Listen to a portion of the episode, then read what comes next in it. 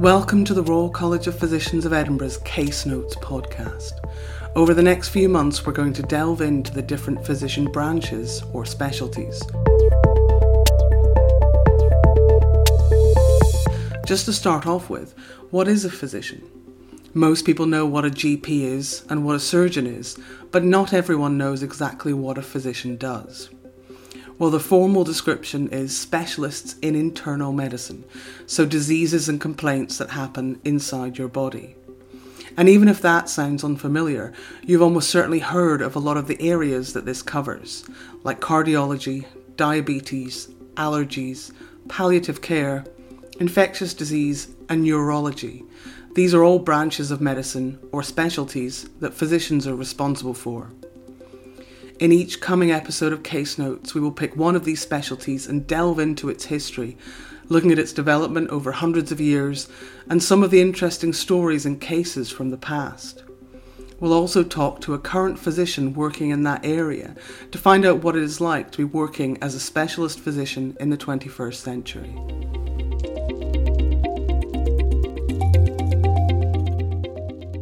In this episode of our Case Notes podcast, we are delving into diabetes. We'll be looking at the history and then talking to Professor Mark Strachan, a consultant physician. We don't have a historical case study today. Instead, we're going to explore a case study with Mark from his practice.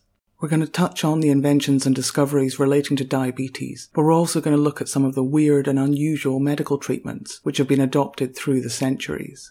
Because diabetes is an ancient disease, recognized since antiquity, but where effective treatment only came about in the 20th century, doctors throughout the century made many fruitless attempts to try and treat this seemingly untreatable disease. But let's start from the beginning. Diabetes is one of the world's oldest known diseases. The phrase, the passing of too much urine, appears in an Egyptian manuscript written around 1550 BC. The Greek physician Aretaeus, writing in the 1st century AD, gave the first complete clinical description. He noted the excessive amount of urine which passed through the kidneys and used the word diabetes, derived from the Greek meaning siphon or to pass through, to describe the condition. But these discoveries brought physicians no closer to knowing what to do about diabetes. Early Greek doctors recommended trying exercise, particularly horseback riding, as this was believed to reduce urination. They also recommended warm clothing, cold bathing, and massages. In the 1600s, the English physician and anatomist Thomas Willis rediscovered what Eastern physicians had observed a thousand years earlier that in some forms of what he called the pissing evil, the urine of patients was, as Willis put it,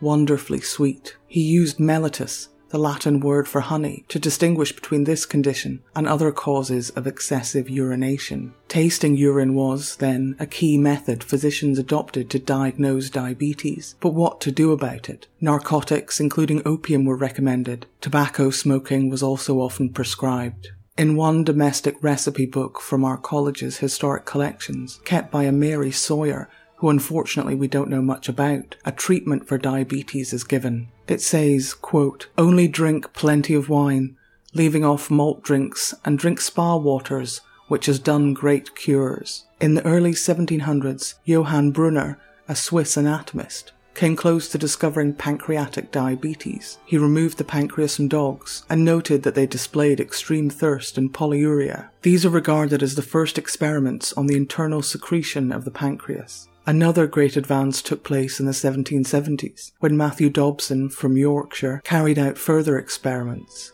By evaporating the urine of a diabetic patient, Dobson was the first to prove the presence of sugar in urine. He also made the crucial observation of the excess of sugar in the blood and demonstrated that diabetes is a systemic disorder rather than, as had previously been thought, a primary disease of the kidneys but the treatments which were being used on patients remained much the same as they had been centuries earlier. One published recipe collection, titled The Poor Man's Physician, authored by church minister John Moncrieff and published in Falkirk, is a compilation of the recipes of numerous physicians and folk healers. This book contains a recipe to treat what Moncrieff called diabetes or extraordinary pissing. It recommends taking an emetic, also known as a vomit, or in Scotland as a puke, alongside ass's milk, in which hot stones had been immersed. Another recipe from Moncrieff for so-called extraordinary pissing, contained the brains and stones of a hare burnt and drunk, a snail burnt with its shell, hare's dung, powder of burnt mice, the hoofs of a hog burnt, and roasted hazelnuts. The English physician Thomas Cawley working in the 1780s, was the first to suggest a relationship between the pancreas and diabetes. He noted that the pancreas of a patient who had died of diabetes showed stones and signs of tissue damage. The significance of this vital clue was not to be appreciated for another hundred years. Later in the 1700s, the Scottish physician John Rollo began trialing different diets on diabetes patients. He settled on a high fat and protein and low sugar diet, the first significant dietary approach to the treatment of diabetes. Diet now became a major focus for physicians attempting to treat diabetes, and many different forms of diet were tried, from fasting to an egg only diet, no fruits or vegetables, to the oat cure, potato therapy, and the starvation diet. In the 1890s, Oscar Minkowski a German physician and physiologist, produced experimental diabetes by removing the pancreas of a dog. This proof of the role of the pancreas in diabetes was of major importance in understanding the disease. The next step was closer to our college's home turf in Edinburgh, where Edward Schafer was professor of physiology at the University of Edinburgh. He theorized that the pancreas must secrete a substance which governed carbohydrate metabolism. For this suspected internal secretion of the pancreas, Schafer suggested the name insulin. At the University of Toronto, Frederick Banting, assisted by a second year medical student Charles Best, finally made the discovery which revolutionized the treatment of diabetes mellitus. In 1922, only eight months after beginning their experiments, they announced the isolation of insulin from the pancreas of a dog. In 1923, Banting was awarded the Nobel Prize. This was only the beginning of the development of diabetes treatment, but physicians now had an understanding of the disease to build on, an understanding that was sorely missing in the times of treatment by wine, dung, and horseback riding.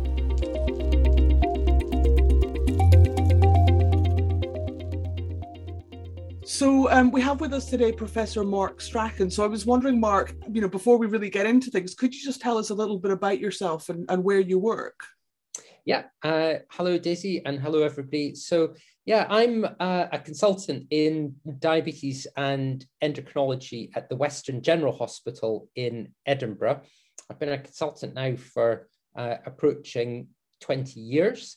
And I've got a wide range of uh, interests across the, the um, endocrine spectrum, but a lot of uh, the work I do in endocrinology is around endocrine cancers, thyroid cancer, and neuroendocrine cancer. Thank you very much. So, I guess just to start with the absolute basics, what is diabetes and endocrinology? Could you just sort of summarize for us what it actually yeah. means? Yeah. So, well, very broad in its broadest sense, uh, diabetes endocrinology is the uh, is the study of hormones, or it's the, the clinical discipline uh, that involves um, uh, disorders related to hormone action or deficiency.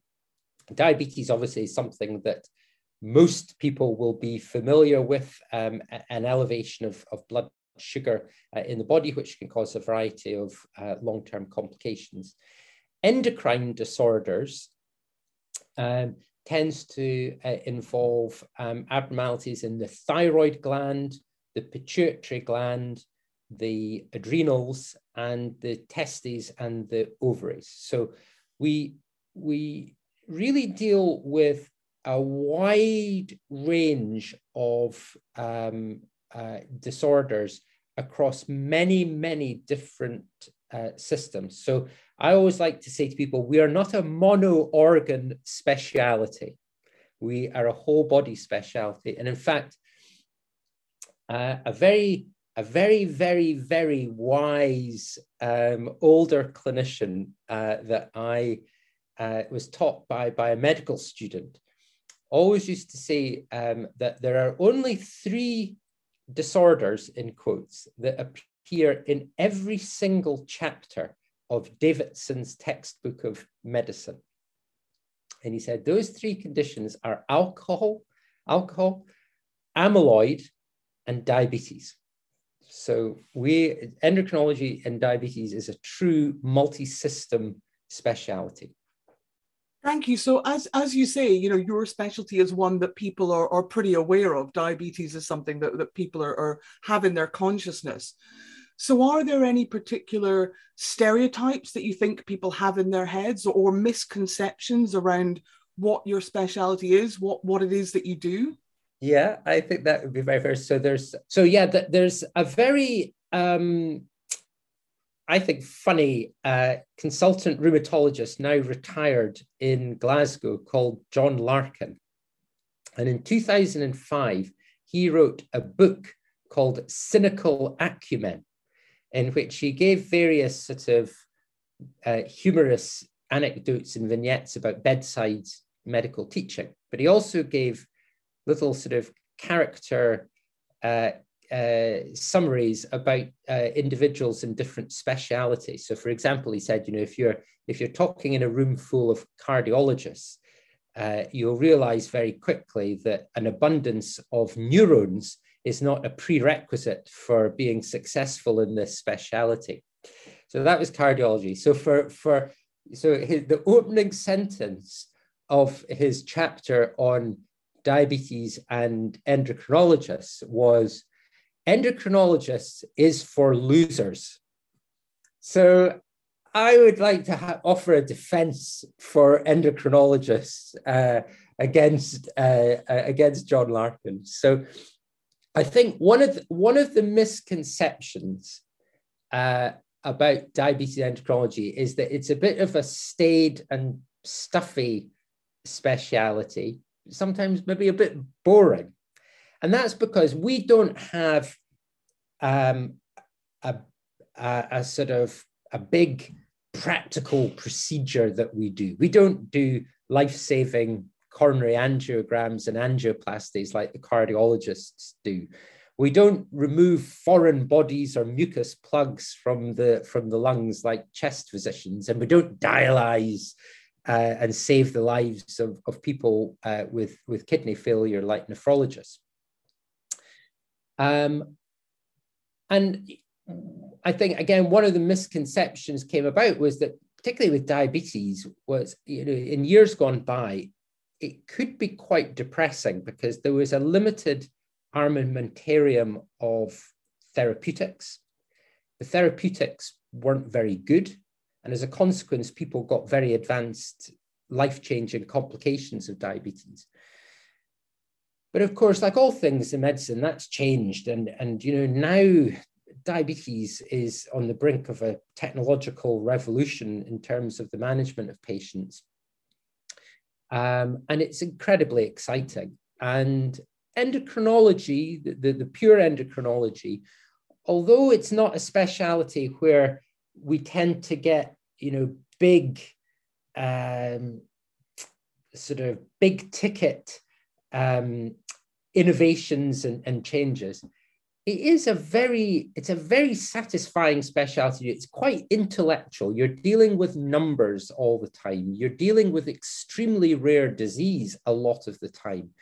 And so intellectually it's a very very satisfying specialty to do. So i think you don't need to be a, a complete loser to become a diabetologist and an endocrinologist. You've mounted a very good defense there. Thank you. And so I was just thinking there, you know, there may be people listening to this podcast who are, you know, at school and thinking about studying medicine or who are at university and thinking about which specialty they pick. So if people are considering a career in your specialty, is there anything that you would advise, any particular skills that they need or anything they can do to, to progress their careers? Well, I always say to um, to our medical students and, and trainees that you you need to you need to have a passion and you need to love your speciality. Now, I I have been very blessed in my career as a diabetologist and endocrinologist. I have genuinely loved every minute of it. I love being a diabetologist and a, an endocrinologist the things that I love about it are that certainly, well, within both disciplines, you get to know your patients very, very well. We, the, of course, one of the sadnesses about diabetes and endocrinology is that there are not many people that we can cure of their underlying endocrine or diabetes disorder. You know, we are managing their diabetes and their and their endocrine disorders. But what that means is that they come to our clinics over very many years and you get to know them very well. And that for me is a joy. It's like seeing old friends coming in um, on, a, on a regular basis. I think to be a good diabetologist and endocrinologist, you have to be a people person because it is all about the interaction in the uh, in the clinic room um, and in diabetes in particular. It is about motivating people to be as healthy in their lifestyle as they as they possibly can.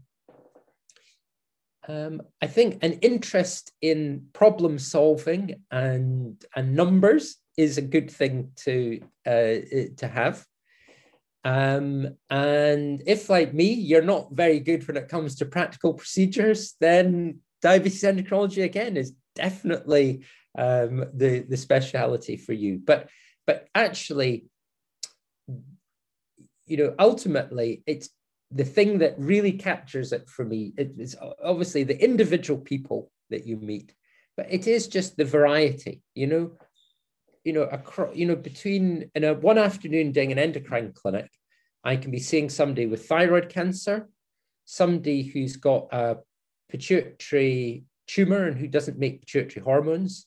I can see a man who is uh, deficient in testosterone. I can see a woman with polycystic ovarian syndrome. I can see um, a young adult with uh, Graves thyrotoxicosis. It's incredible variety just in the source, source the, the, the space of, a, uh, of, of an afternoon.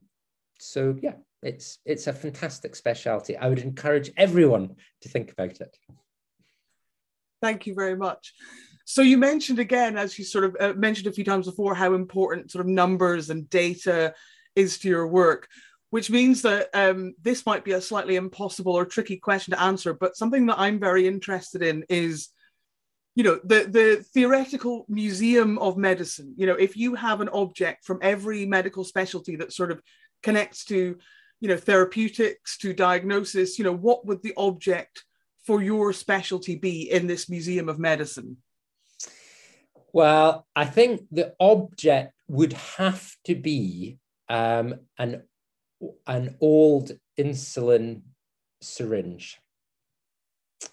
The metal syringe that you had to boil in a pan to sterilize that had a needle that you didn't just use once, that you used again and again and again, that probably initially you had to file yourself to sharpen it,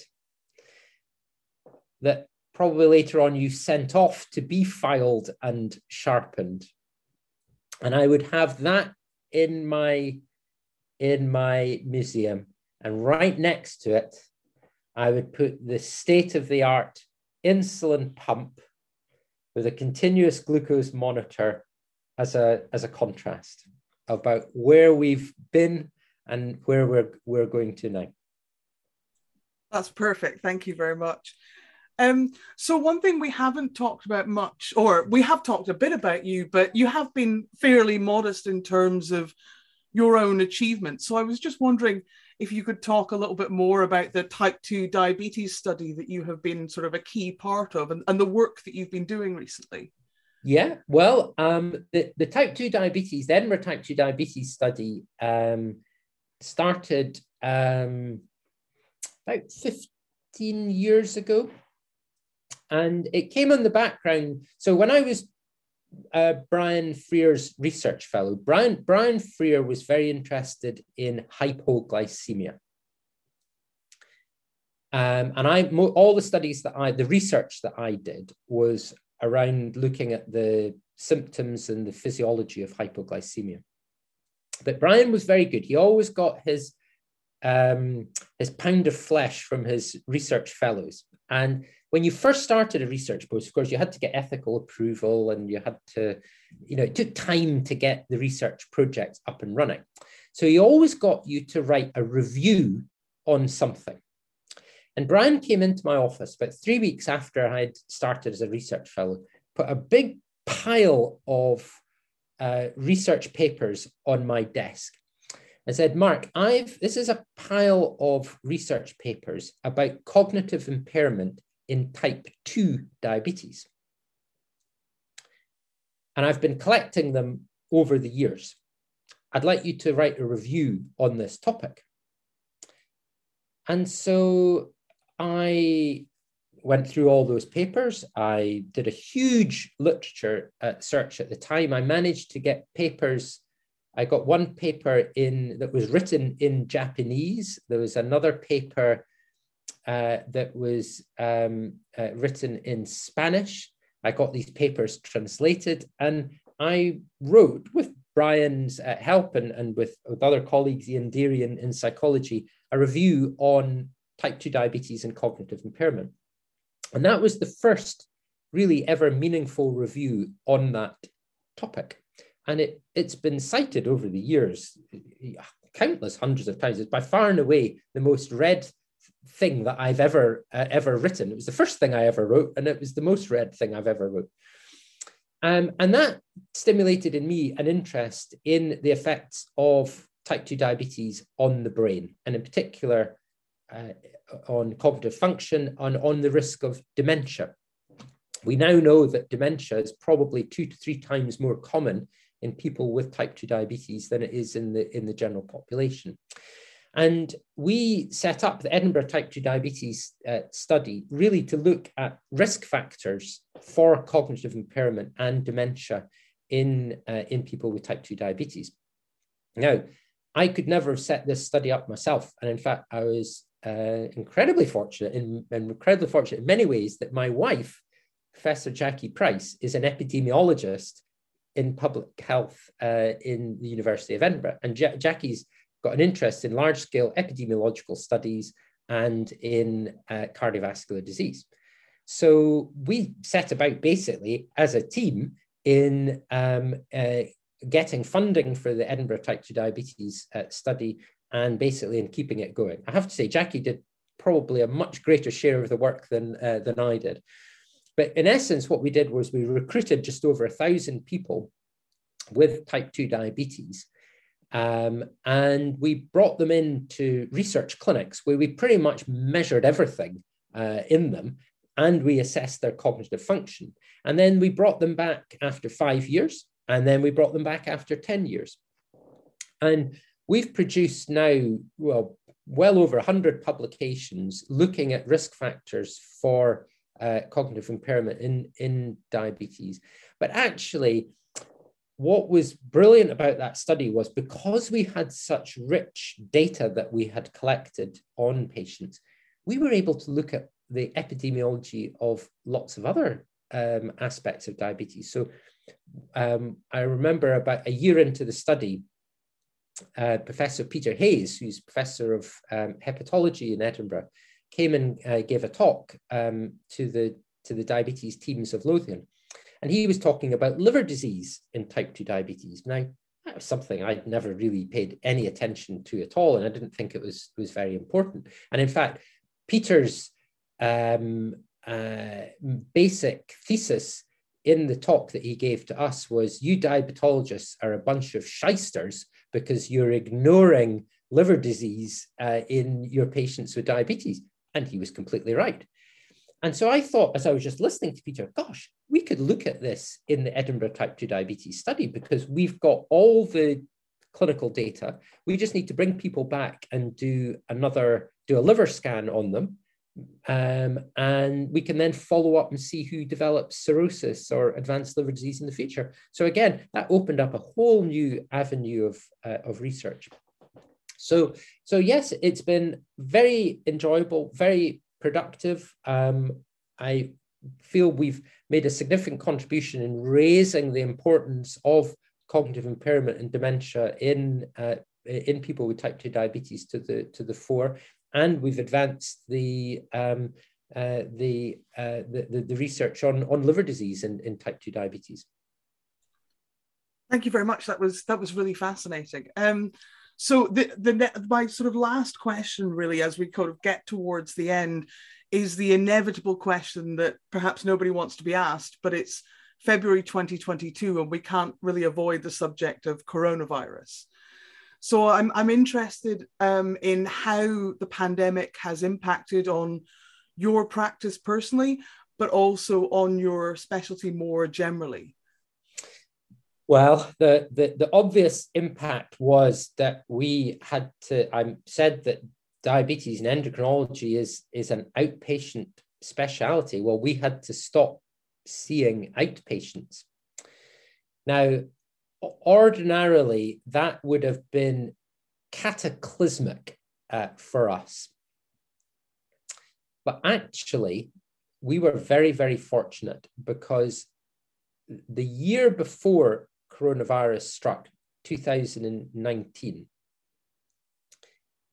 NHS Lothian uh, approved a rollout of um, Freestyle Libre continuous glucose monitors to patients with type 1 diabetes um, and to people with type 2 diabetes on multiple injections of insulin.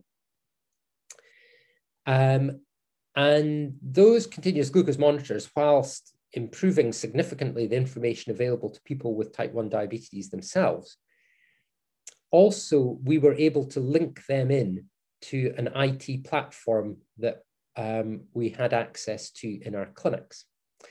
So hitherto, before continuous glucose monitoring, we were reliant on people coming to the clinic and us measure, taking a blood sample to measure their HbA1c level as a measure of glucose control and uh, getting a download from their home blood glucose meters from 2019, we had rolled out at really significant pace um, this continuous glucose monitoring system that meant that actually remotely, I could just bring up any one of my patients and see exactly what their blood glucose data were. And actually, it gave an estimated HbA1c as part of that. So, what that meant actually was we, although we were doing telephone consultations, actually they were still very, very productive consultations because you had access to their to their data. Now we would have been completely snookered if we hadn't had had this. We would have just been almost meaningless consultations. So we were we were very very fortunate in in that regard, and of course over the the subsequent two years we've gradually increased the proportion of people that we're now seeing back face to face, but we're still nowhere near the levels that we were. So I would say the majority of our consultations are still by telephone, but actually I would argue they're still very meaningful and productive consultations. We're just doing it in a different way, and um, obviously one of the benefits, if you can eh, consider it that way, of coronavirus is that it has turbocharged digital developments in uh, in healthcare in in general that hitherto would have taken many years and and many um, hours of beating your head against a brick wall to to get progress with. We've been able to make very substantial progress with it. Um, it did mean as well, person, a personal level, I was redeployed down uh, onto downstream general medical wards. I hadn't worked in a downstream general medical ward for, for many years. And uh, I went back onto a general medical ward, which I have to say I thoroughly enjoyed. Um, but, you know, it's been hard. And, um, uh, you know, it's changed very much the way that we, we work as a, as a specialty. But one of the great things about working in the NHS, Daisy, is that actually the individuals who work in the NHS collectively are very resilient and they're very, very resourceful. And it's amazing how you this Leviathan organization actually is able to adapt and change and and and rise to the challenge. And I firmly believe that the NHS has done that. Um, and we've you know played our very small part in that. Thank you. And I think all of this is sort of doing a good job of dispelling the stereotype or the myth of the, the boring specialty, I think. Um, so thank you so much for joining us today, Mark. It's been really fascinating. No, not at all, Daisy. I've thoroughly enjoyed it. Thank you very much.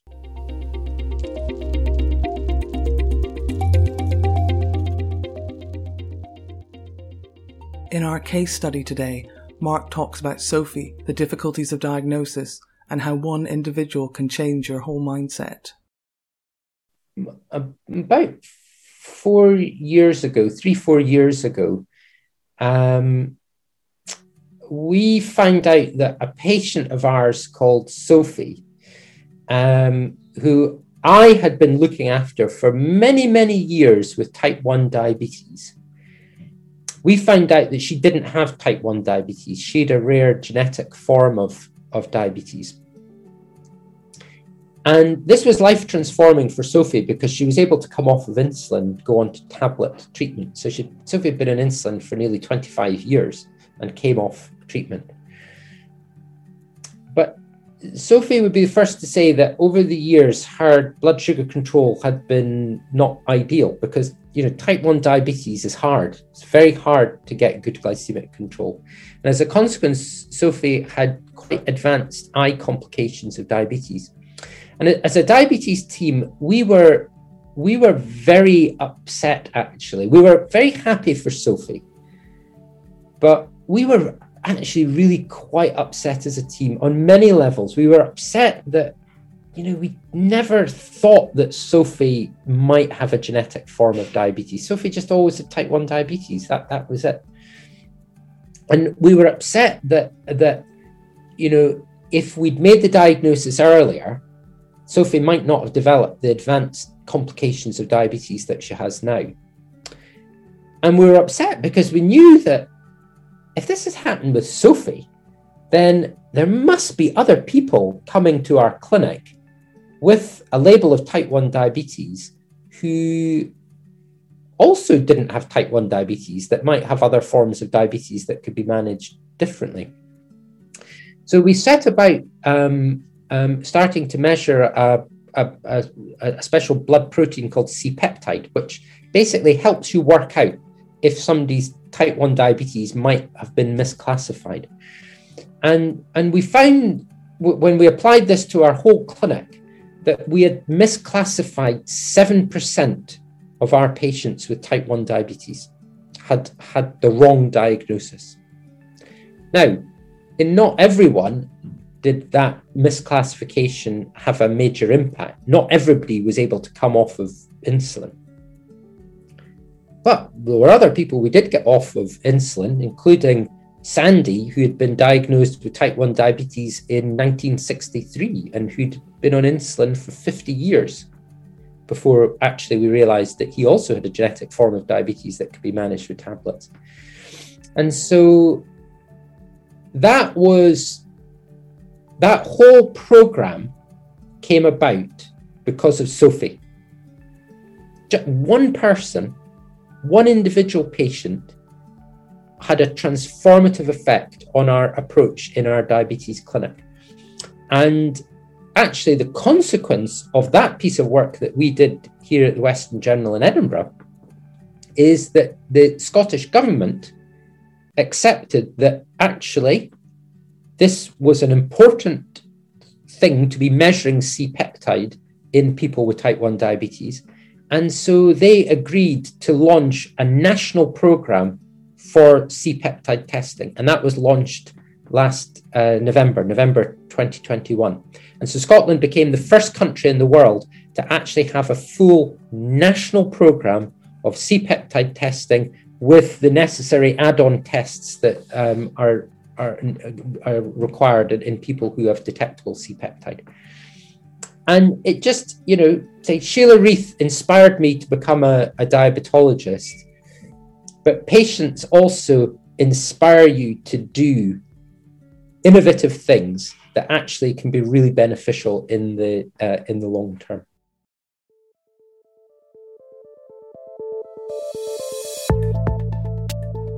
Thank you for listening to this Case Notes podcast. If you'd like to find out more about the work we do, you can visit our website at rcpe.ac.uk forward slash heritage. You can also find us on Twitter at RCPE Heritage, and we have a Just Giving page, RCPE Heritage, linked to on our website if you'd like to support our work and help to fund future podcasts. Thank you.